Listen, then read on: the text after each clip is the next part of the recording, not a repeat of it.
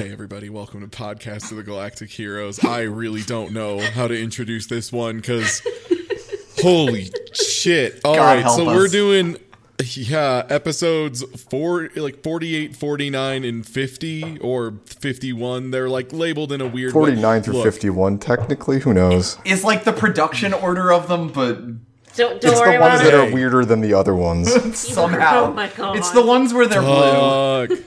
Yeah, so they heard us complaining about not escalate, or about, you know, the way this show just continuously escalates, and we were like, well, they certainly can't top that. They said, the movie said, hold my beer. Yeah, basically. All right, Vickis, would you like to give us a little history lesson to start us off here? Yeah, so you might be wondering how we got from 2 and 9 burning up in the atmosphere to God's War. Back in 1967, the Yomi arc ends with them burning up, and it was meant to be the end of the manga, but everyone fucking hated that, and Ishinomori basically got dragged into making more of this. He retconned that 2 and 9 were actually teleported by 1 so that the story could continue. There were a bunch more arcs that happened at this point over the next 2 years. At least a few of which weren't actually finished because he was having some serious trouble writing this fucking manga by this point. Oh, weird. This thing he didn't like doing anymore that he got dragged back into when he was like, it's over. And then people were like, no, it's not. No, it ain't. Oh, fuck. The thing were like, no, that was a dumb way to end this. Do it better. And he's like, is this the first instance of this, actually? Like, is this the first time a mangaka was pulled back into doing more manga they didn't want to do? It might fucking be. Yeah, because this is like 67. This might be the first time this shit happened. That's unbelievable. Yeah. Toriyama, but like 30 years earlier. So, Battle of the Gods starts in 1969 and is meant to be the be-all, end-all, finish up this fucking book arc. I will not write another one. Stop calling my house. Stop putting piles of money on my driveway. It was never finished because Ishinomori got writer's block. 3 and 9 fucked, and apparently a lot of people did not like that. Yeah, no, like they were like, this is an all ages comic. How dare you have sex in it? And they were most upset. And also everyone hated it because it was dog shit. That's not a valid reason, though. So the manga basically got dropped by its publisher, went on hiatus, whatever. It eventually gets picked up by another publisher. He tries to write God War a second time in 73 as a light novel, but it doesn't get finished. He first starts coming back to it over the 70s with some like non-canon one-shots. Then he picks up the series again for real in the late 70s into the 80s. He constantly keeps hinting that, like, all right, I'm going to do God's War. I'm going to finish this with God's War. But it never actually comes to fruition. There's one point where he starts an arc that's meant to be the penultimate arc, with God's War being the finale. But he never gets through the penultimate arc, so God's War continues not to happen. That's kind of the state that we start this in, and that's kind of how we got to where we are now. I want you to remember, this is an important detail, the number of times this arc has not ended. Because it is innumerable at this point, because there was at least like 4 failures for there to be an ending when they've tried to make this as a manga, and then like...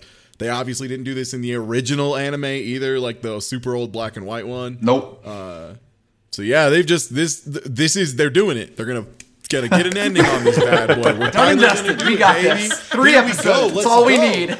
So we got it. That's all we need, baby. Let's fucking go. So I'm not a professional writer, but like I'm wondering how you get writer's block on a series that seems to just fly by the seat of its pants. Like, it seems he just makes stuff up as he goes. So how do you have, like, writer's block from planning that? He needed to kill them off in a way that no one could bring them back. Just blow up the earth. I was going to say, it may have been he just really wanted to go work on, like, Kamen Rider and, like, Sentai series and stuff. All that other shit he did. Yeah, I know for a long time he did write a lot of other stuff. Yes. All right, so let's go into it. Let's do it. Yeah, let's go, Kubo. Let's fucking go, baby. We got places to go, and they all suck. So there's like a new intro. It's like an orchestrated track, and then it shows like a big bang, and then a galaxy, and then there's orb flying through the solar system. It hits Earth. It's literally Sephiroth supernova. Mm-hmm. Yeah, it's really stupid looking, so we're going to skip that. The title card is Conclusion, God's War, and the word conclusion is doing a lot of heavy lifting there. Hey, folks, get ready for the first 30 seconds of this shit, because we are hitting the ground fucking sprinting. We are tucking and rolling out of a NASCAR. We are going so fast from the word go. Yeah, so this this mangaka is asleep on like his drawing table, and his name is Mr. Shotaro. He gets woken up by Gilmore, who just kind of like walks up and taps him on the shoulder, and the mangaka is surprised to see him. And he starts thinking, he's like, well, I'm seeing things. I'm losing it, man. I know I haven't slept for 2 weeks, but this is strange. And he starts calling Gilmore his own creation. It turns out this is the guy who's drawing the series. This is Shotaro Ishinomori. He did do this, by the way. He did do this. Yes. This was his story. He brought himself in. The creator has now been visited by Dr. Gilmore. And the explanation is that Gilmore was sent from the future by one back in time, because that's all the cyborgs and Gilmore and all that are real in the future. And Shotaro then pulls out a book, like his manga from his collection. And 009. He goes, this is a comic. This is not real. That's ridiculous.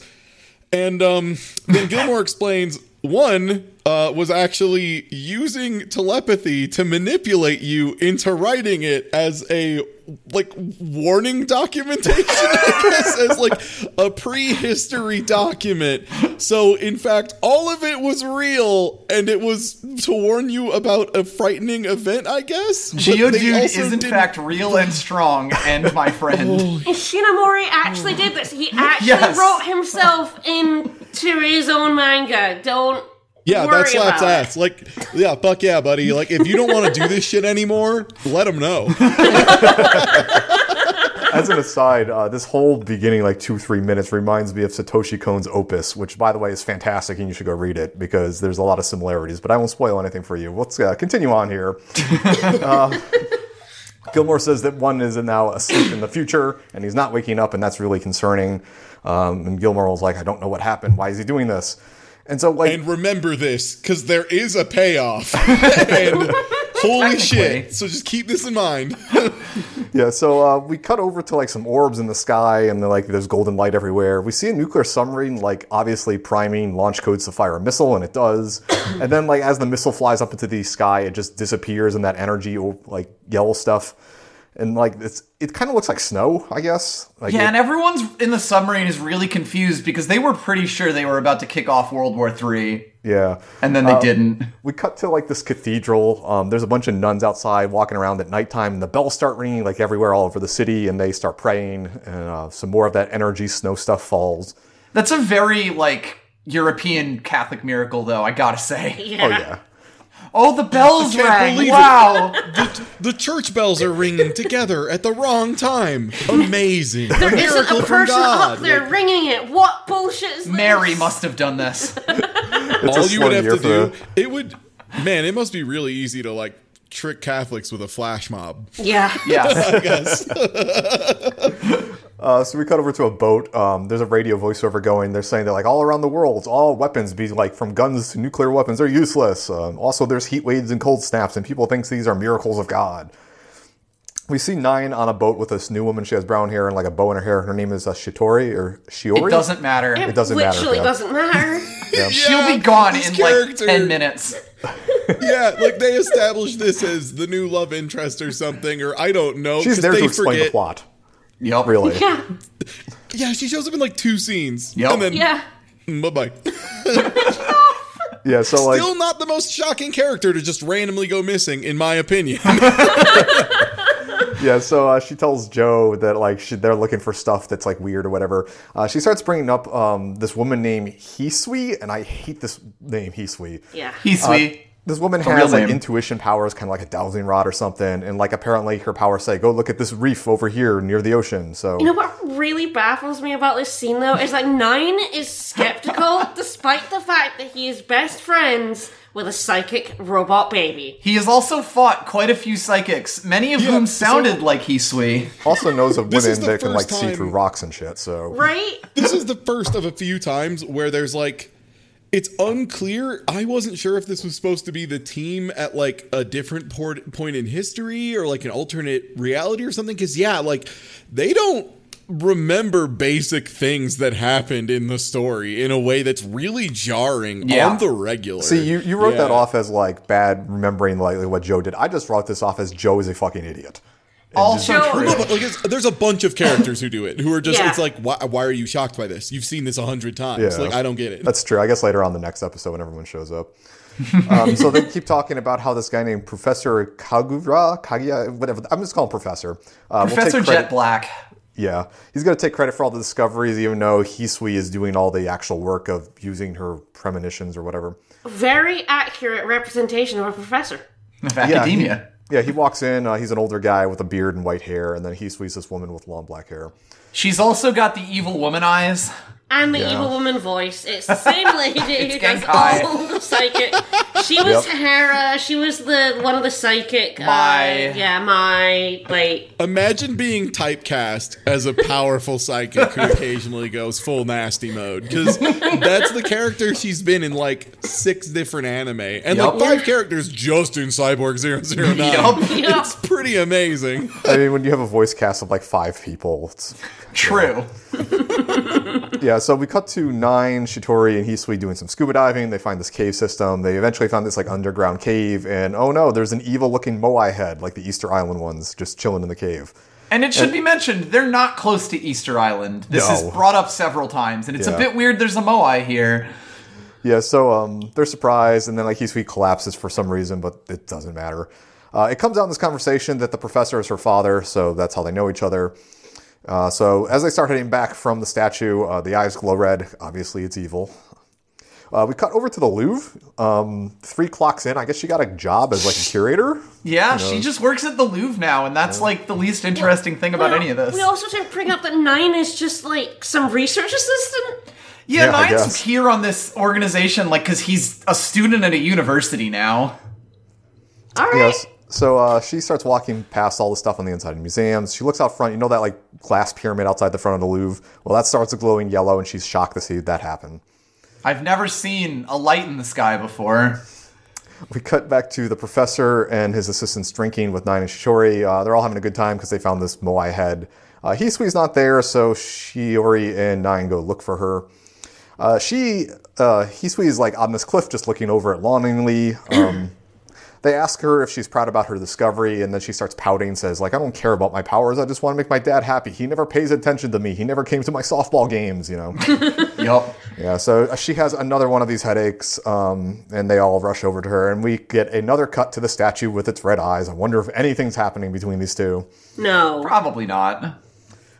We cut to this nice building. This prime minister is walking around with these G-men. They enter this like small, I don't know if it's like a priest shrine. It looks like a shed.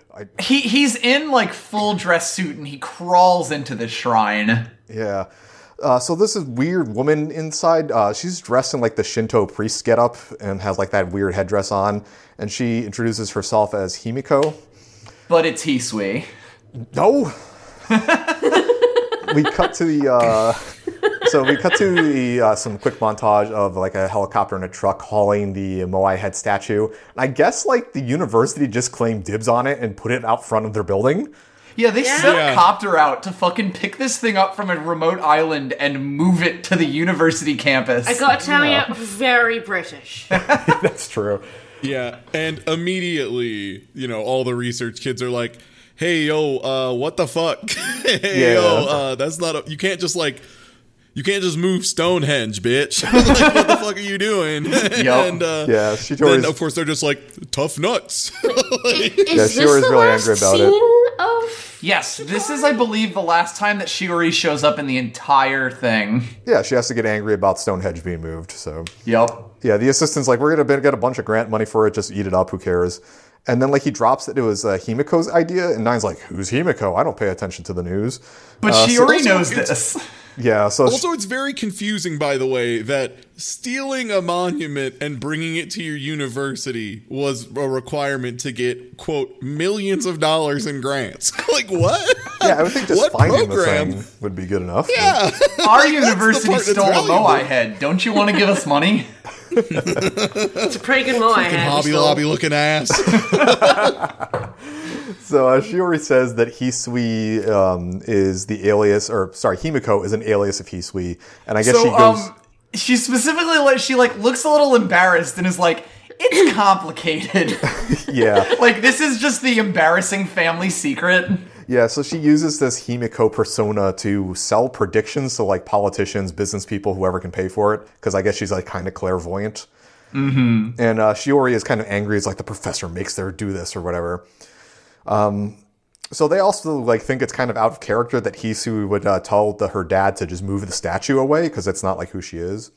Right. And the assistant was like very adamant. That's like, yeah, she begged her father. I overheard it. It's weird.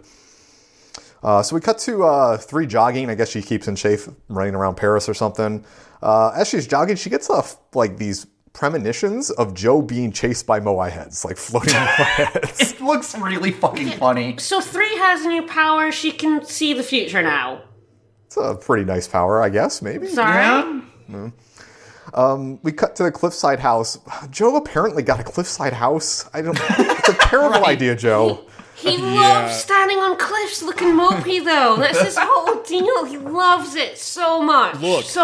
Look, just because you get, you take a big hit in football doesn't mean you stop playing the game. Yeah, but when you take 55 consecutive big hits in football and have concussions and problems with it, maybe you should stop. Joe doesn't hear that. He can't. Doesn't hear much of anything anymore. Yeah. So in his house, he takes a call from 3. She talks about the visions and she's concerned about him. She specifically is like, yo, yeah, there was like, just like on Easter Island, those heads, they were chasing you, the Easter Island heads. And Joe's like, yo, what a coincidence. I'm going to Easter Island tomorrow for the professor. So we cut over. I guess Joe is now on the island walking around. Smash cut. There's no travel, no nothing. He's just on Easter Island now. Yeah. He gets dropped off by some dude in a car and starts walking around. There's this, like, omnipresent, weird, I don't know, ghost noise. Like, this ooh sound as he walks around. That's just what Easter Island's like. Yeah. That's just what he hears in his head all the time. Possibly that, too. That's what happens after the accelerator got stuck for, like, 2 days. He's just got, like, some weird, like, internal tinnitus. Yeah. Right. Yeah, so we cut back to the professor talking to Hisui. They sent Joe to Easter Island to look around for stuff. Who knows? Hisui specifically was, like, he's like, why did you send Joe halfway across the fucking world? We're not made of money. Yeah, and Hisui's like, I have premonitions. Do what I say. And Dad's like, okay. And then she tells Dad to turn on the TV. And so he does that, and, like, she is on, I guess it's pre-recorded. And the first thing is he's just like, why? Why should I turn on the TV? I don't get it. And she's like, just come on. Oh, fucking Jesus, Dad.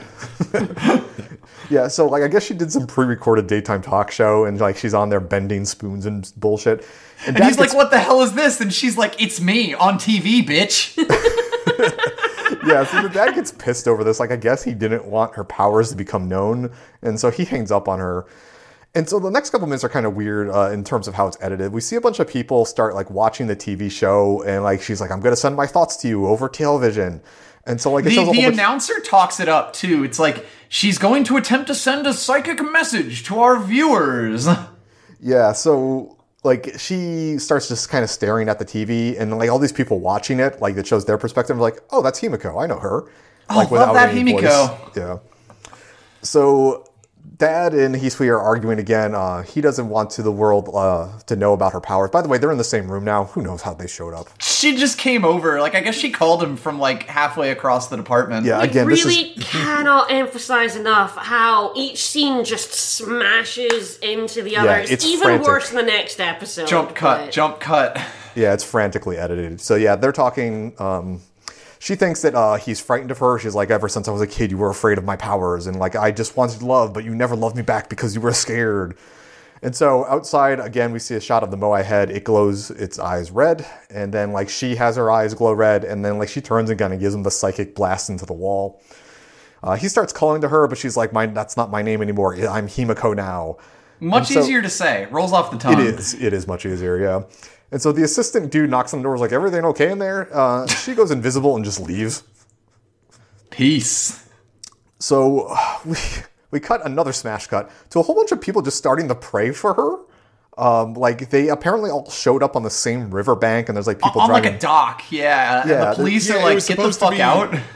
It was supposed to be when she sent that, like, message over the TV to everybody. Part of it was like, yo, come meet me here at this place at this time. And so, and yeah, there's, like, a bunch of cops being like, yo, this is private property. And there's a lot of people who are like, God told us to be here, suck my dick, cops.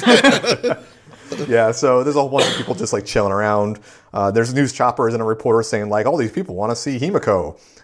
Yeah, so the crowd quiets. Himiko starts floating over the river water. I don't know what it is, but they start chanting her name and cheering. We love you, Himiko. Yeah, she addresses them and tells them, like, you live your life truthfully. Watch out for evil wherever it is. You know, all those, you know, new age bullshit. And then we smash cut to a TV panel. Like, there's these, like, professor-looking dudes on there, and they're all saying, like, this is just, you know, average run-of-the-mill cult stuff, and this is all a hoax, and everything she did was a lie. And the host is like, well, what about all those miracles that have been happening? And, like, the guests just don't give a shit. Bullshit. So this is becoming a news thing now. Yeah. And so the host gets this news bulletin that says, like, oh, a whole bunch of politicians are now starting to confess to corruption. This one guy admits to doing a bunch of burglaries, and this councilwoman was embezzling stuff. And they all say that, like, Himiko appeared in a dream and, like, told them to confess and be good people. You ready for this scene? So that was cool. I guess we got the premise of the episode. We smash cut to 9 on Easter Island. There's a whole bunch of birdmen with spears and red eyes, and they attack him. No. Yeah, whoa. No, we can't go fast over this. We have to talk about this scene. Because this shit just happens, dog. This shit just happens. Sure nobody going back to what I said in the beginning, how do you have writer's block? You just make up Birdman, and about 5 seconds from now, you're going to forget about the Birdman. You sure will. You can just throw whatever you want down, and it will stick. Yeah, like I tweeted out I think I didn't tweet this one out, but or maybe I did. You did. Just the tonal whiplash of this show is so unbelievable, and yeah, it literally is like a cut from like this lady standing there, and it was like her admitting to embezzling, and it's like this politician just talking like, I'm so sorry for the people, I'm sorry Himiko, and then just like crying, and then it's a hard cut to Job just walking around on an island and looking up, and on top of the Maui heads there are just fucking bird men with spears just screeching at him. This takes 2 seconds as well, like cut, like you the entire clip. Joe turns his head, bam, Birdman. Yeah, the entire clip of everything I just described, you might be like, what is that, like 2 or 3 minutes of footage? 24 seconds! 24 seconds is how long this show takes to go from politician crying to inexplicable birdmen on Easter Island who, spoilers, don't exist after this scene. No, they just disappear. I don't understand. Why were I have a theory about this, actually. Yep. So anyway, the birdmen start squawking and start attacking him with the spears, and he throws his bag and steals one of their spears and fights back. While this is happening, the Moai head statues all have their eyes glowing like before, and then chases him around like in Three's dream. In Three's premonition. Yeah. He tries to use accelerated mode, but that doesn't work. And the statues start flying around him, and one goes to crush him. And then there's an immediate hard cut to, like, Three just kind of staring at the ground. And, like, it presents itself as if it was a dream of his. But that doesn't make any sense. It smashes to him, but it's nighttime on the island now, or, like, it's evening, where before it was day. Yeah, the taxi driver comes to pick him up, like, he honks his horn at him. Yeah, like, there's basically just some missing time, and it's like, well, what the fuck was any of that? Yeah, so, like, I kind of think that, like, instead of Joe actually walking around the island, he just fell into this dream fugue, and that's what happened. No, but how did Three see it? Who fucking knows? If it didn't happen, how did Three have a vision of it? Himiko. Sure. The nice thing is when you have an all-powerful psychic that can send messages throughout space and time and manipulate people's thoughts, and you've established that a cyborg baby from the future can influence a mangaka in the past to write a manga of the future events. Like, at that point, the rules are kind of just fucking out the window, huh? Yeah. In essence, is what Himiko does in the next episode makes sense that Joe would just hallucinate, so...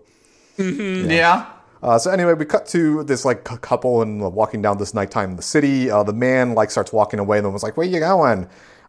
Like he's hypnotized, and like a crowd starts forming of people just walking, and they're all going to Himiko, chanting her name. And that's the end of the first episode. There's a new ending. It's the snare drum theme, but yeah, it's that snare drum ballad, but it's just a single static shot of Joe going Super Saiyan. There's a lot of times the budget restrictions on this kind of show themselves, and this is probably the most egregious case of a single frame ending, and that's it. It's just a single frame slowly zooming out for like a minute.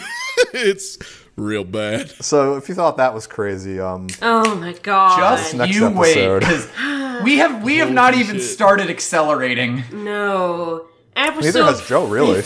No. It's true.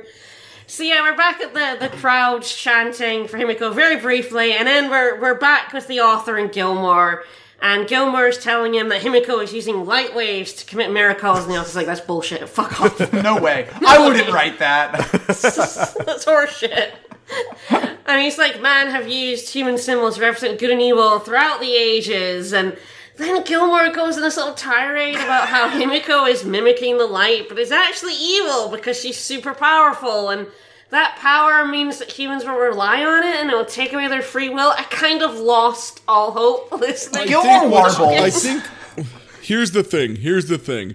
I think they were going for the whole, like, even a, you know, divine and like noble benefactor and authoritarian leader is still by nature an authoritarian leader, except it got like, this is a rework of a rework of a rework that was relocalized to English, and thus it came out as the dumbest, most trite nonsense possible. Yeah, I'm just like, she's trying to imitate the light, but with too much power, people, they rely on her too much, and their free will is gone, and then they don't. And it's just like, what are you doing, dude?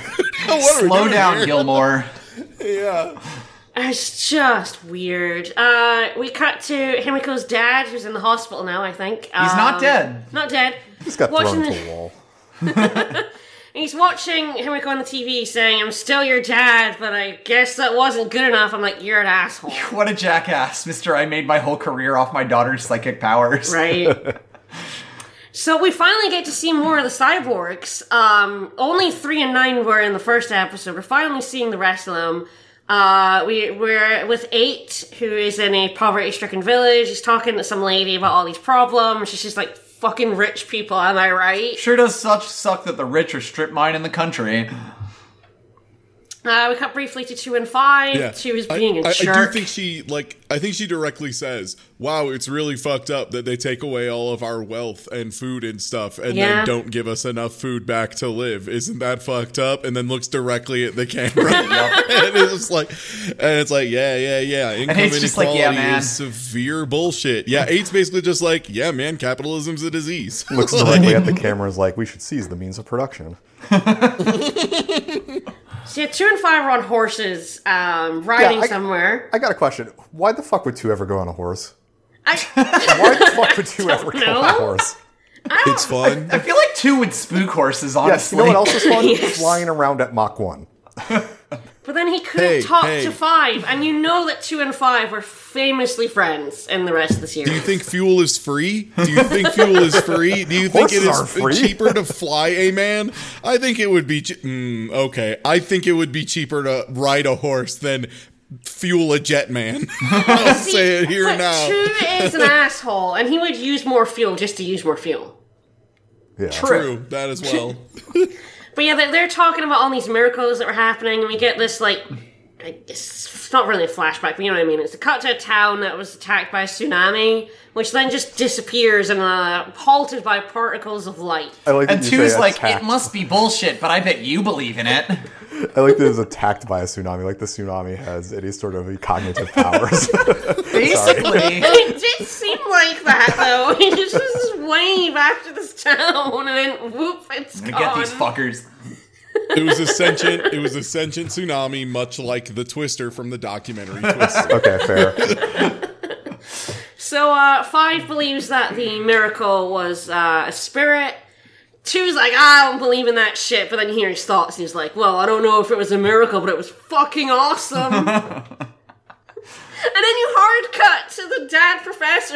He's just got a hammer and he's walking towards the statue. It's not a hammer. It's a sledgehammer. It is a Gallagher prop comedy mallet. Yeah, I was going to say Gallagher.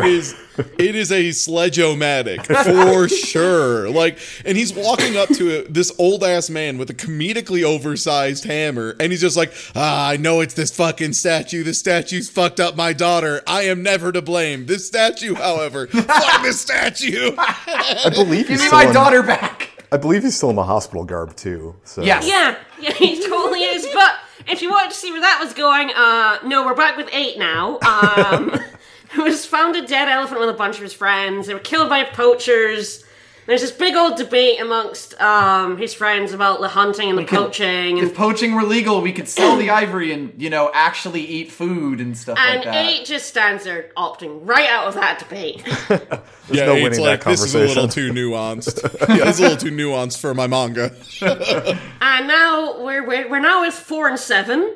They're in this town, the crowd of people. 4's talking about how this scene was created by media hype and hyped to death. Because it's the church bells town. It's the church bells town, yes. They were sent to this town by Gilmore because the church bells started ringing by themselves. Imagine getting hyped about the church bells ringing by themselves. Yo, this shit's too hyped. Yo, that double bing bong. What's good? Don't have a heart attack because of the church bells ringing, bro. You say that, but how many people would do a Christian pilgrimage to this bullshit? Obviously. Yeah. So they're then out on the edge of a forest and the bells start to ring again. And they just accept this without question. Yeah. They're at the city limits and they're like, oh yeah, those bells are totally ringing themselves, huh? Yeah, while the crowd starts to pray because they are all totally into this shit. Now, flash for 5 seconds with 6 in the bamboo grove where he sees a light. Flash back to 4 and 7. Yeah, he's looking for truffles or something. They forgot about 6 completely. They really did. Yeah. So 4 and 7 are like, oh, is this a miracle? And 4 is something like, oh, I'm hearing something. So it's like, what's that? It's like, I don't know, let's go find out. And they wander off into the forest. Also, on the record, 4, at this point in time, I feel comfortable saying the spin-off series I would definitely watch the most of is 4 and 7. Yes. As a team. Yeah. That would be the best, right? Okay, yeah. Sick. 4 is a much better straight man. 6 and 7 doesn't have a straight man on it. No, yeah. Which kind of hurts the comedy dynamic. I feel that 6 could Kramer into scenes pretty easily. And then just leave when he needs to. Yeah, that's what they need. A comedy guy, a straight guy, and then a Kramer. So what you're saying, is 4 is Jerry, 4 is Jerry, 7 would be George, and then 6 is Kramer. Don't you dare insult 4 by calling him Jerry. Now finally back at the Moai head, the professor's gonna take his comic sledgehammer to the Moai, but the assistant comes up and grabs him and is like, no, what are you doing? The professor's like, no, it's evil, I have to attack it, and he whacks it with a mallet and is instantly just rebuffed by, some sort of force field thing and wolfs down. If you've ever played Dragon Quest Builders 2, it's like when you try and break a block that you're not allowed to and it does a big force field and goes blong and rejects the hammer. It's that, exactly. Then Himiko appears and the assistant's like, fuck this, I'm out, but... When she says Himiko appears, she just materializes floating, glowing. So yeah, she just appears. She just whoops right into the scene. So the professor's assistant is running away, and he's like, "Yo, this is fucking crazy. Who the hell is this lady?" And he gets brainwashed, and he's suddenly like, "No, wait, it's just Himiko. I love that lady. Oh, I love her." And so, Fresh is like, he calls her Hisui because it's his daughter, obviously. He's like, I'm playing you a huge change because of that statue and it's controlling you. And she makes a very good point that her dad has been using you and controlling her first. I think this is a bit different in its scale. It was a good point. But also, there is a certain validity of coming from you. That's fucking rich. No, don't get me wrong. I get the dramatic irony. It's one thing for a parent to tell their child to do something versus having an extra, spatial force possess you. But then he also... I don't know. It's a pretty cool statue, if we're being real. Statue. And it, yeah, and it gave her good aspirational goals. Like, true. Her dad was just like, yeah, find me some trinkets. And the statue's like, you could become a god. Of course, the dad here makes the most non-apology. He's like, I'm sorry if you felt that way. Fuck you, Dad. Fuck you. Well, she's having a great time. She's like, my powers were fully awakened by the statue, and she goes seriously super evil voice on him. I love this fucking statue. I'm Himiko now, and I'm going to kill you. Yeah, she could turn it on whenever she wants. Mode engaged. Yeah.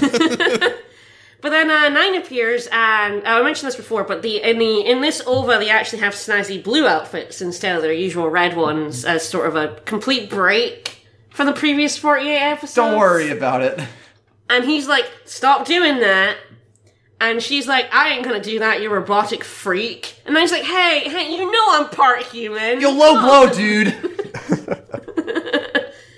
And then he's like, oh, I know those weird bird things in Easter Island were all because of you. And I guess she made him hallucinate. Yeah, I think he was pointing at her for the hallucination. Something like that. And then she starts talking about how people are always looking to gods, and that they say gods made them do it, and Joe just has this dumbass line. This is the clunkiest sentence I have ever heard. I legitimately, that was the first, I didn't end up posting it on Twitter, but that was the first thing that I had to record, because it is, like, the run-on sentence to end all run-on sentences. And it's not his only one. I know. It's really badly localized. What? Is that because now that you have now become that higher power that is responsible for all these events all over the world? And I'm like, oh, God, fine. She made me go back so she could take notes on it. I couldn't write this down. They argue some more, and Nine then says, no one can rule Mother Nature, not even you. And I'm like, please stop, Nine. And then Himiko fries him with some lightning. Yeah, just straight up just hits him with a lightning bolt. Just straight up hits him with lightning. And Nine is like, wait, can she do that? Is that allowed? That seems banned, you know? Hold on, let's go fight inside. So then he tries to go into accelerator mode because that's his one move.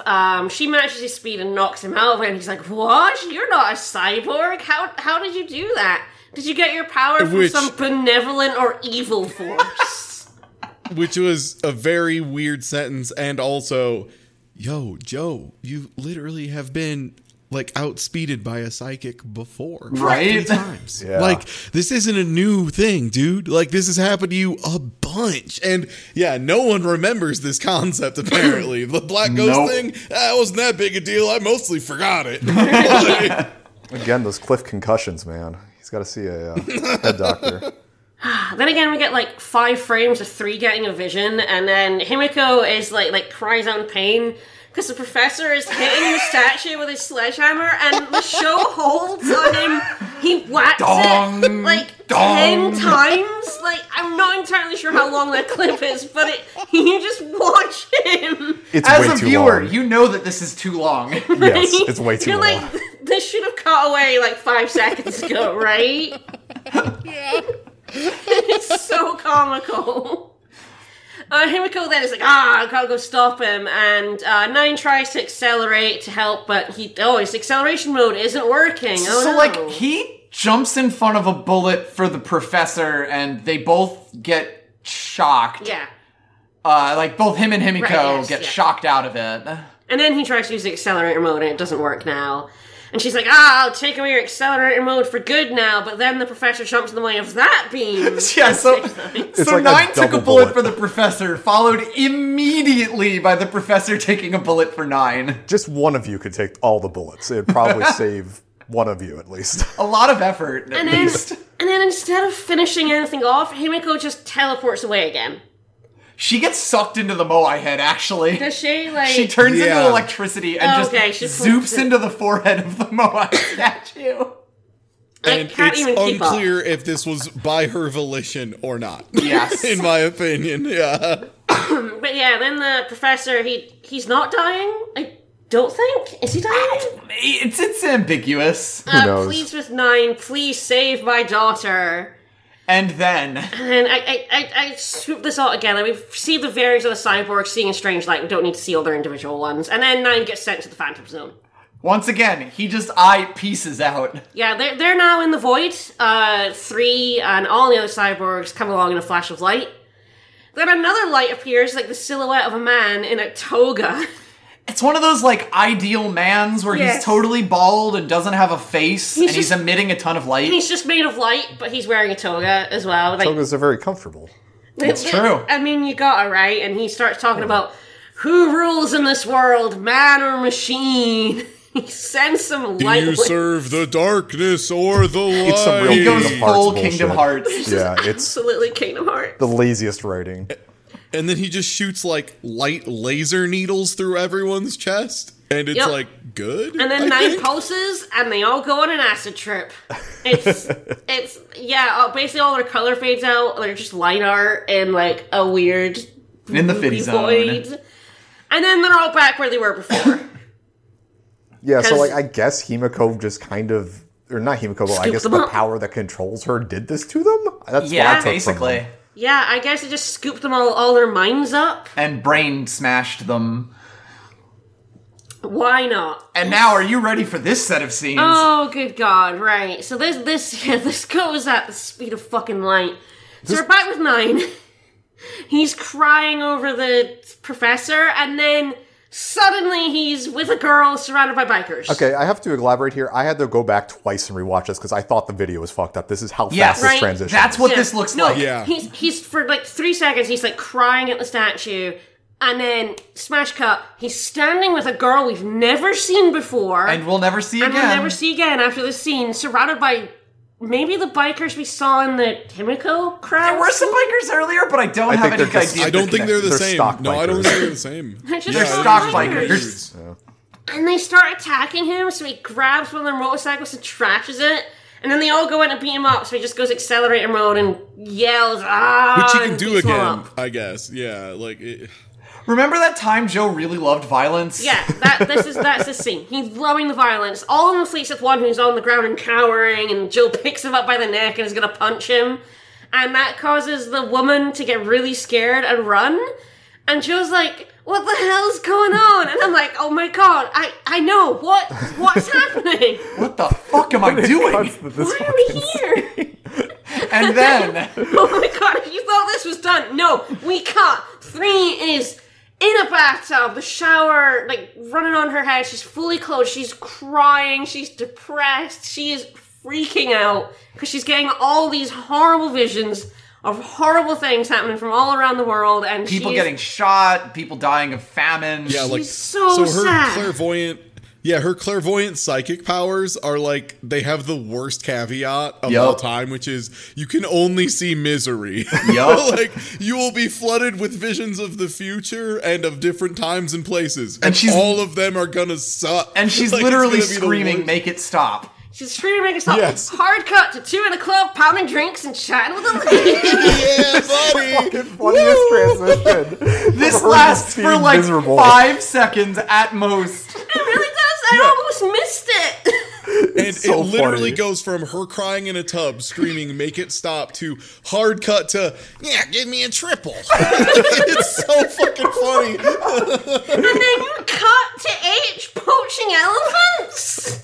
Yeah, he's like totally lining up a shot on this elephant, and then like a bird distracts him, and he still kills the elephant. By mistake? Who knows? And then he like looks at the gun like, what the fuck? And then 5 is in the forest.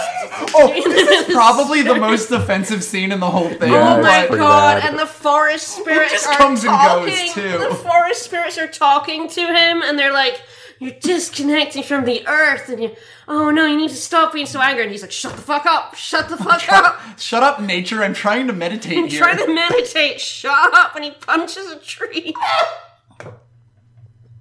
And I'm tired. It's so silly. Oh my God. 7. So Seven is acting in a play. It's like Teen Beer or something. The reason I thought this is one of the many reasons I was confused about the chronology of this and thought it was like an alternate timeline thing. Sure. Because this would have been the actual best reason for Seven to have no longer been an actor of everything. This would have been the fucking best way to go out of acting of all time. Yeah. Free. Yeah. Like, you're acting in a play. There's kings and stuff around, and Seven is slumped on a desk, and they're like, hey, dude, it's your line. Oh, he's drunk. And then he just melts. Like, he's literally melts. Yeah, he just melts into the desk, and the crowd runs out of his clothes into a puddle on the fucking ground. Like, yeah, like a pulsating match situation. It's awful. And yeah, everyone's just like, oh! And then like, cut to Six-At Restaurant. Six-At Restaurant, he's picking out, demanding food, yelling at the restaurateur, and smashes his chair. Yeah, he pulls a G up. He pulls a G up. Yeah, the G ups. Then cut to some kids getting balloons. While a young girl loses her one, Four reaches up and grabs it, hands it back. At first, the girl is happy, but then, oh no, she looks at Four and she freaks out and runs away. And you get to see Four in his robot bits, and then he's standing in front of a mirror, and then the mirror smashes. Cause I think what it was like, she grabbed his hand and just realized he was, like, unnaturally cold to the touch or something. Yeah, like a creepy robot man. Yeah. Which, whatever. You just think there's a cool hand as a little kid, you know, right? Like, oh my god, your hand's so cool. I mean... yeah, that's the thing. Just be like, whoa, cold hand. And you'd be like, no, it's cool. I've got, like, guns in it. Yeah. Kids would be like, oh, hell yeah. Sweet, mister. So, finally, round back at 3, still very depressed, sees a vision of all of them standing at a strange cliff, says, something's gone wrong. And I'm like, yeah, this plot. This editing, really. All of this happened, all of the scenes we just described happened over the course of maybe 2 minutes, probably closer to a minute and a half. Yeah. Thank God we had the professor slamming his hammer into the statue for 35 seconds. We definitely needed it. Absolutely. So then we're cut to, planes flying around Yamaguchi Island, I think something like called. That. And we see shots of it being, completely deserted, rats fleeing, all that. A plane tries to land on, I completely forgot what these are called, an aircraft carrier. Some aircraft carriers, thank you. Yeah. Completely blanked on what they were called. But then suddenly all the planes get blown out of the sky. So and the aircraft carrier explodes. Yeah, the aircraft carrier explodes. And then, the president? We cut to the White House, where Steve Blum is giving a guy who is giving, just the world's most beautiful George W. Bush impression, talking about how this island has disappeared from the map or something, and also their aircraft carrier is gone, too. I was completely losing track at this point. It's fine. 3 is on the island in her new blue threads. She sees a plane exploding on an invisible shield. 9 appears and she explains to 9, there's an invisible shield around this island. I can't see through it. All the planes are exploding on it. People keep trying to fly into it. They're stupid. And 3 explains about her precog visions that she's been getting, seeing all these people dying and suffering. And 9's like, oh, we were led here by those terrible feelings. And 3 continues to whine some more.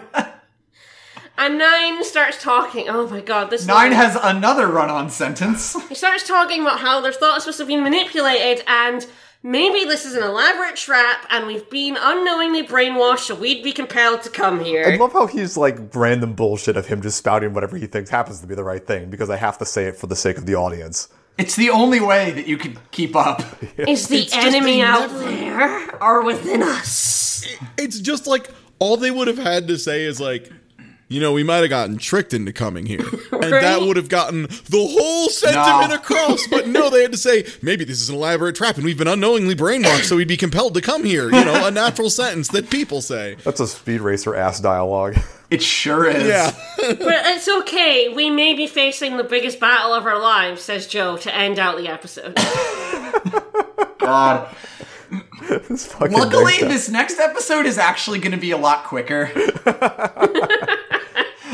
You may think that was all an awful lot to take in, and there's only one more episode until this series finishes, and there were no more episodes made after this. But don't worry. We'll get it all nice and We'll just get it all cleaned up. We'll definitely end God's War this time. We failed 4 times in the manga and once before in an anime, but this time, we got it, team. We're going to do it. Come on. Episode 51. We open to Gilmore and Ishinomori again, but it's actually all recycled footage from the first 2 episodes. Yeah. And at this point, Serena and I are like already screaming at the TV like, no, you don't have time for this. No, you really don't. But we cut back to the island. All the cyborgs are assembled. 3 says, I can't see anything ahead, but there's someone coming to beat us up. The whole gang is like, oh, fuck that. We're going to beat the shit out of him. We're gonna fucking kill him. I want to do a violence so bad. Yeah. Yeah, they obviously out of character here. Yes. So finally we see our enemy, which are these creepy gray demons with like big bald spots and red hair. They're basically Onis. Yeah, they look like Onis. They also have a crotch spot, like a hairy crotch spot, so that they don't have giant swinging ogre dicks, thank God.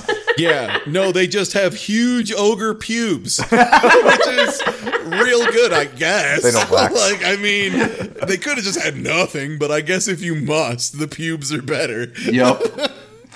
So 7's like, they're not exactly supermodels, and 6 is like, they look more like trick-or-treaters. Here's what I would like to ask. So... where'd the bird people go, though? Nope. No. Don't worry about it. They're gone. They weren't real, Ty. They weren't real. Bird people are over. It's demon men now. Himiko just did, she just, like, brainstormed that up in, like, her spare time. She's like, you know, these aren't going to work, these bird people. I got to think of something more, I don't know, sexy. And she comes up with these ogres. I need the appeal. So we get a big-ass fight scene where everyone except 3 is having the time of their fucking lives beating the shit out of this thing. 8 crushes one's skull while 4 starts slicing them in half with his arm knives. 6 is burning them alive, and it's like, this is clearly a step up from the violence that's been happening before. They're clearly enjoying hurting these things. I will say, it is a pretty good summary of why no one likes 3. When everyone else, like, it's just 3 crying and, like, shaking as she looks down at her pistol after she shot a single demon that was clearly about to try and kill her. Yep. And, like, still having trouble with that. And it hard cuts to 4 being like, yee-haw! Yeah, buddy! Like... got like 5 steps on one's chest and cracks its ribcage and smiles at the camera. There's also a very good shot of 7 like going Arnold Hulk up size here to get totally buff, and he's yes, he like gets jumped on by 3 of them as he gets huge, and he just fucking like flexes them off. 2 flies up into the air, and there's a bunch of demons with wings now. And 2's like, the in-laws are in town. Where did the Birdmen go? They could have just been Birdmen. They already fly. No Birdmen. Nope, don't worry about it. Nope. So he starts fighting him in the sky, and 6 and 7 are like, we're bored with these ones. Can we fight the ones in the sky now? 4 knees one of these guys in the chest and shoots it with a rocket point blank. It's pretty sweet. And, like, launches him into the sky like a firework. Like, it's super sick. And everyone is just talking about, wow, these guys fucking suck. What a bunch of chumps. This isn't even fun. And I feel this entire scene is just the wow, cool robot picture. Yes. Yep. Yes. Except in the anime itself, and it's beautiful. God, so 6 burns a bunch alive, and they jump off a cliff into the sea, where 8 swims up and starts shooting them with his gun. It's so violent. It's so wild. Next Killing level. Them was easy, and I had a good time doing it. So I wanna say here, you might think that this might be, you know, heading towards, hey, we're angry and awful, and maybe we shouldn't do that. But I'm here to tell you, it's not going anywhere. Don't worry about it. Don't worry about it. Yeah, this is all non-canon anyway, so who cares? It's fine. So we cut to a massive pile body, and, like, 4 was like, that was disappointing. And everyone's like, yeah, it sure was. No, 4, you jinxed it! So 3's like, guys? And the demons are standing up and regenerating their wounds. Everyone's like, well, fuck it, you want another beating? But suddenly, none of their powers are working. Oh no. We get 3 straight minutes of the demons beating each individual cyborg, and their blasters aren't working, and none of their powers are working. Four gets jumped on by, 3 dudes, and 9's like, and his accelerator's dead again. Just like when what did he fight in the first episode again? It could have been anything. Who knows? Certainly wasn't Birdman. That would be ridiculous. That's ridiculous. I'm pretty sure it was Oni. I'm pretty sure it was Oni then too. So 3 gets attacked, and he's like, Joe's like, "Leave the girl alone." Yeah, thanks, Joe. As he gets tackled and knocked down, and Himiko starts talking to their brain, saying, "You're doomed. These demons feed on your bad vibes to become stronger. You have failed in your test against the darkness." I specifically said no bad vibes in my Tinder profile. Why are you doing this to me, Oni? And then she's like, if you come to my light, you might just survive. And Joe's like, fuck that. You're a false god. You're being manipulated by some other power that's also manipulating us, I guess. A demon starts choking Joe, and there's a crack, and he gives that I'm dying scream. Yeah, and you actually cut away from him as well. You cut to, the island, so as he goes, ah! And you're like, wow, shit, we just killed 9, right? And it fades out. For the second time, he's dead. But then it fades back in, and he's just lying on the ground. There's no demons around him, but there's just a bunch of vague demon noises. Everyone starts talking in their head radios. All of them are just sort of lying in a pile in different places on the island, being like, wow, this fucking sucks. Wow, without powers, we kind of suck. And it's like, yeah, You sure do. Except you are still cyborgs. You do still have, some enhancements. Your metal. That's good. Again, you might be thinking this is going to lead to, hey, we actually are, we have to learn to, be good without their powers. No. And work as a team. No. And, use their friendship and their connections to each other. And their bonds are their strength. No. But no. Time. Four starts giving a lecture about it. And then baby wakes in and walks in. Yeah, one hasn't been in the last couple episodes, so you've been asking, where's one? He was in a coma. They told us he was in a coma. So, we get this scene of Joe standing up, and he hears Ivan, and it cuts over, and it's 5 babies just overlaid on each other, speaking directly into Joe's brain. And he's like, you have to transcend your shitty robot body. Your soul is all powerful. Yeah, he starts talking about how it's not your robot body that gives you your powers. It's your soul. And I'm like, no, I'm sorry, baby. I'm pretty sure it's the robot body in the case of 4. I'm pretty sure it's the cyborg body, yeah. I'm pretty sure the dude who had his body turned into a bunch of guns got the power from the guns. But baby warps them to the Fitty Zone where everybody starts glowing. And he explains that they're evolving into higher beings. Hell yeah. Which I just want to say, the fact that the baby is now just a being of energy and I guess kind of a universal constant at this point, probably the big winner here. The baby doesn't really... The baby has truly transcended the physical form. He literally explains that, by the way. Yeah. Yeah, he says that. Yeah. So, Joe comes back into the real world. He wakes up surrounded by demons, and he goes to go into accelerator mode, but he just, instant transmissions like Goku, and there's no click, and all the demons explode. Mm-hmm. Baby shows up, what? And 9 is like, Ivan, is that you? And just to show that he's transcended his physical form, he floats through 9 to just he's be like, there's hey, no cool way Joe will comprehend this if I don't literally ram it through his chest. So here we go. The baby realized he was a plot device, so he just wrote himself out of the story. Yep. He literally says he evolved to another level of existence. And that Joe has evolved past needing a mechanical accelerator. All right, y'all. Are you ready for 009 patch notes? This is the EX Alpha please. Version. I'm glad you actually have patch notes because, wow. Here we go. Let's go through them. So, 9, new level 3 super, time stop annihilation. Also, accelerator gauge is now infinite. Also, he can just time stop and it's not an issue anymore. He can just do it whatever. Yep, full time stop. 4, new level 3 super, bullet hell. Bullets now infinite. They took that mechanic out of the game entirely. They also have tracking too. Also, they have ridiculous tracking to the point that he points his hand at somebody, fires it, and it's just a spray of lasers in every direction.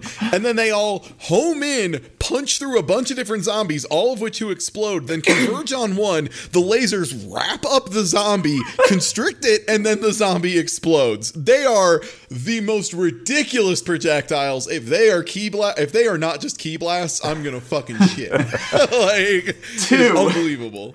Removed 3 to 6 frames, all moves. They also increased his dash speed.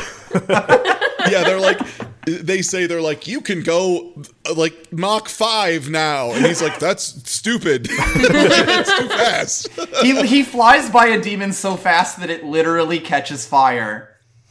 You ready for the big winner, though? The big winner of them all, yeah. 8. Yeah. Reworked water mechanics. Developers note. We felt that 8's water mechanics, while interesting, were never used by the player base, so we decided a full rework was necessary. We hope you enjoy blood bending. Yeah, so what 8 can do now is he can just, move water and he explodes some demons by increasing the pressure of water. But also remember that people are, 80% water, so he can just explode anyone he wants now. And even if he can only do it when fully submersed, this motherfucker has a throne world at this point. You tried to go into his domain of the water? You're done. You exploded. You just popped like a balloon. Yeah, like I say, you can increase the pressure of the water around people, and it shows these ogre people just imploding. So or decrease. Yeah, no, there's they explode. I wasn't sure if they're just we decided you needed psychic powers because you suck, dude. Because literally, there's just a circle of dudes around him, and they just. And they're just gone. And it's just what the fuck? And it's you can do that. And you just do it on reflex, apparently, which is a little frightening. Yep. Yeah. This has tier list implications. Yes, it is now, top tier.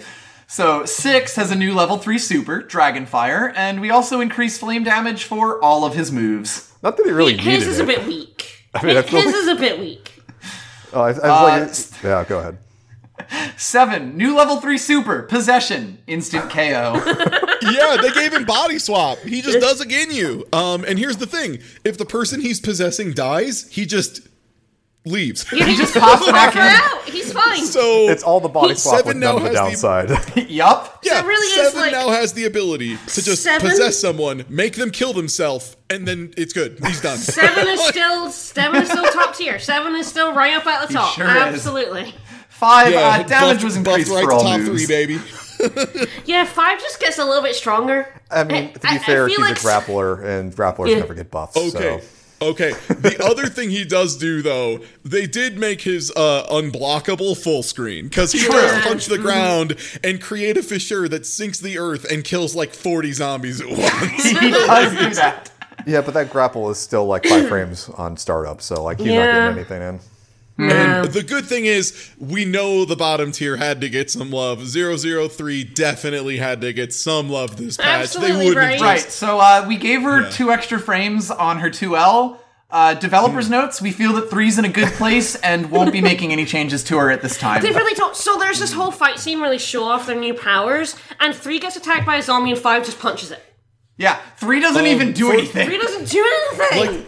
Here, literally, this is the exact case of this happened with Vegeta Blue in Dragon Ball FighterZ, where they gave him a buff and they're like, yeah, he can do this thing now. And it turns out him, his Rekkas being different totally fucked up his mix. They were like, yeah, 3 can see the future now and see, visions across the world. And then it just turns out, it just makes her cry in a bathtub most of the time. 3 seeing the future 3 seeing the future makes her realize that she's got to go 0-3 on this tournament. So she just doesn't enter. Better not to enter. Keep my money. Lastly, we've got 1, ascended to godhood, still banned. Yeah, he's still banned. He literally is just on a different plane of existence. This motherfucker's a planeswalker. Yep. Unbelievable. So that's our patch notes. And you might be thinking to yourself, we're about 7 minutes from the end of the final episode of this entire series, and the entire crew, almost, just got a massive power-up. But don't we have a show to finish? Maybe. I guess so. So Ivan wastes more time at this point explaining that all of the individual cyborgs' power as 8 literally pops 5 guys in the water. They defeat the demons, and Ivan explains that much like him, the entire team has evolved. Not really like him. They got more powerful. He just kind of went to the eighth dimension. So you know that whole thing about without our powers we suck? Well, they just got given their powers back, so it's fine. But better. It's fine. They're powerful now. It's fine. They're even like, hey, why did our powers wake up now? And he's like, I don't fucking know, but, you know, I did hear from the gods that I was listening to on the radio that it's the time of awakening. And by the way, the visualization for the wake up, for the, like, power awakening, for the record, it's like they go in and it's like their chakras light up. It just so happens that six of the chakras coincide with their buttons and one is the crown chakra on their forehead. They were always chakra buttons. They were always chakras, and it's just, the baby has unlocked all of their chakras. Well, obviously they're crystals, and that's where you charge the chakras, is on each of the crystals and the buttons. That's true. We installed cyborg chakras. Yeah, now we're talking. So, one explains that evil gods are taking over the world pretending to be good, which is this whole Himiko business. And then he drops the line, you have now become cyborg super soldiers. Wait, what was that again? We're super soldiers? Joe looks directly at the camera gormlessly. Thanks, Joe. Super soldiers? So at this point, 3 can finally see inside the writer's block. And she sees that an island is rising up from the sea. Hey. Sorry to interrupt. I just thought of something. So 3 can see the future, like premonitions is their new big power-up thing. Maybe that's why she was crying in the bathtub, because she saw the end of this. Maybe. Oh my god, yeah. Sorry, keep going. No, that's totally valid. So this is an island with a bunch of, like, Greekish architecture and a buttload of Moai heads. And it doesn't just stop at the surface. It rises into the sky. Ivan says, the most powerful enemy we've ever faced is about to reveal itself. 9 tells 1 to teleport them onto the island, and 1's like, yo, it's pretty fucking dangerous, even with your new powers. You sure about this? Wait, baby, you're all about teleporting 9 into danger. You love that shit. Love it. Everyone says yes, and they teleport onto the island. We get this menacing music, and Himiko's sitting on a giant throne. In the middle of this, she summons in hundreds of the glowing toga dudes. Then she raises a branch and there's a massive explosion and a giant... And by the way, this, for the record, from my viewing experience, this is the time that I was like, wait, how much is left in this episode? I looked down at the clock and saw that it was at like 2.5 minutes. And I was like, oh, I'm deeply worried at this point. You should have been even more worried, yeah. So a giant Greek god statue robot shows up, and a ton of the demons from before show up with them, a whole army. And then Gilmore's voice cuts in, and that, Mr. Ishinomori, is all I know. 1 sent me back here to the past to protect me from the coming battle, and to carry on the cyborg legacy in case they don't survive.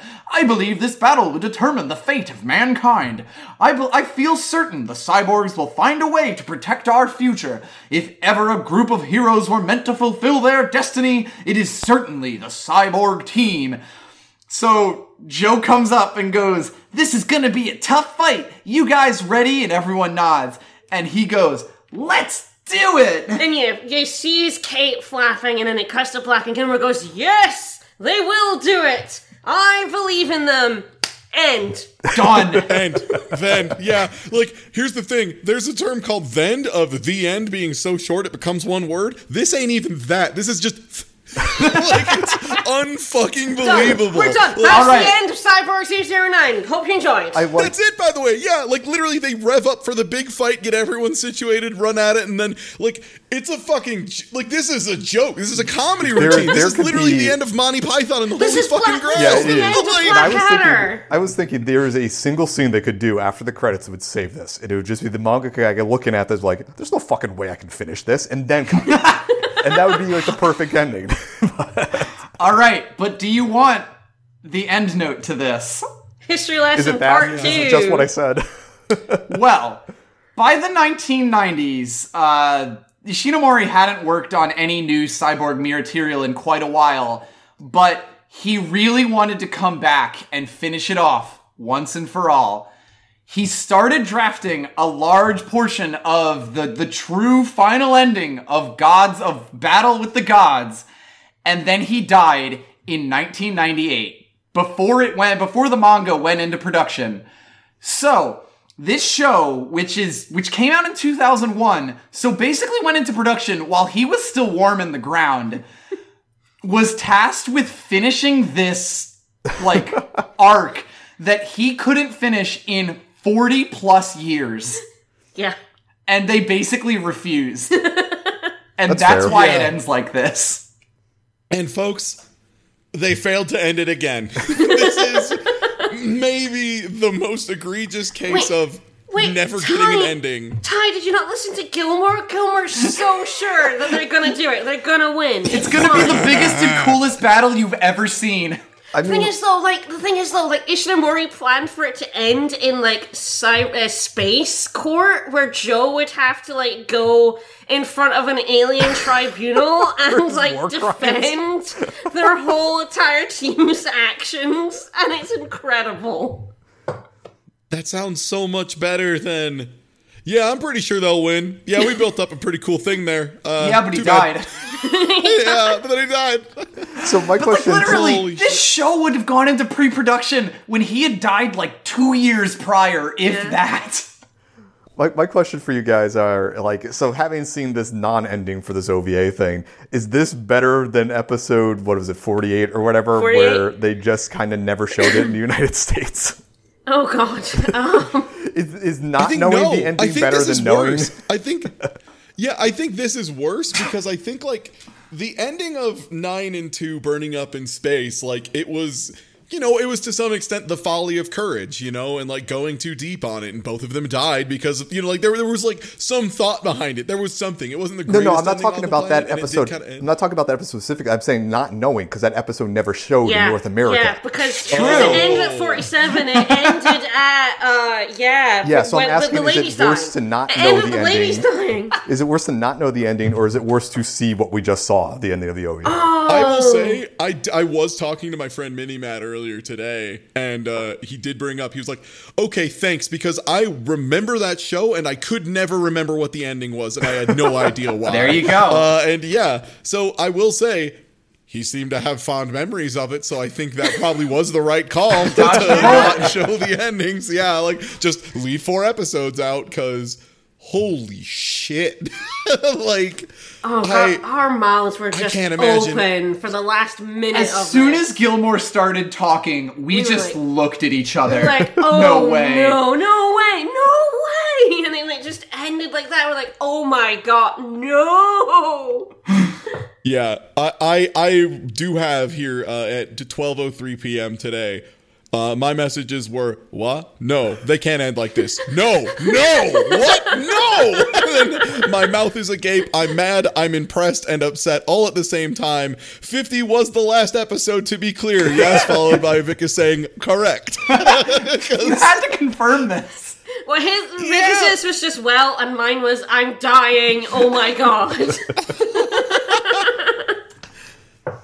It's fucking unreal. Oh. I've never seen anything like it. Like, it's truly outstanding that this series failed to have an ending three times in one anime and historically, like, 12 times over the course of all of its runs of media. Yup. This show literally cannot end. Its creator died before it could. Yeah. I'm just sad that the 4-7 Frasier-esque spinoff will never happen.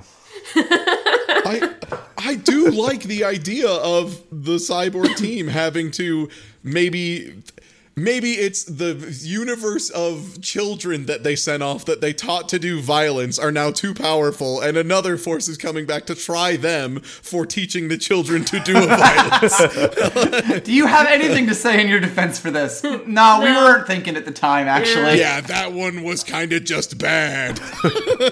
That's on us. Sorry about that.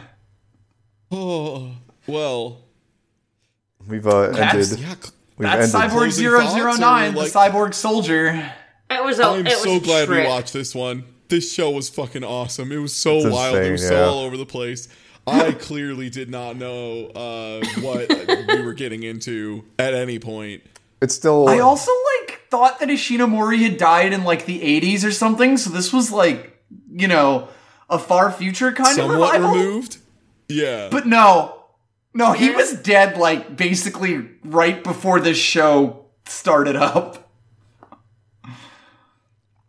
Ugh. What a ride!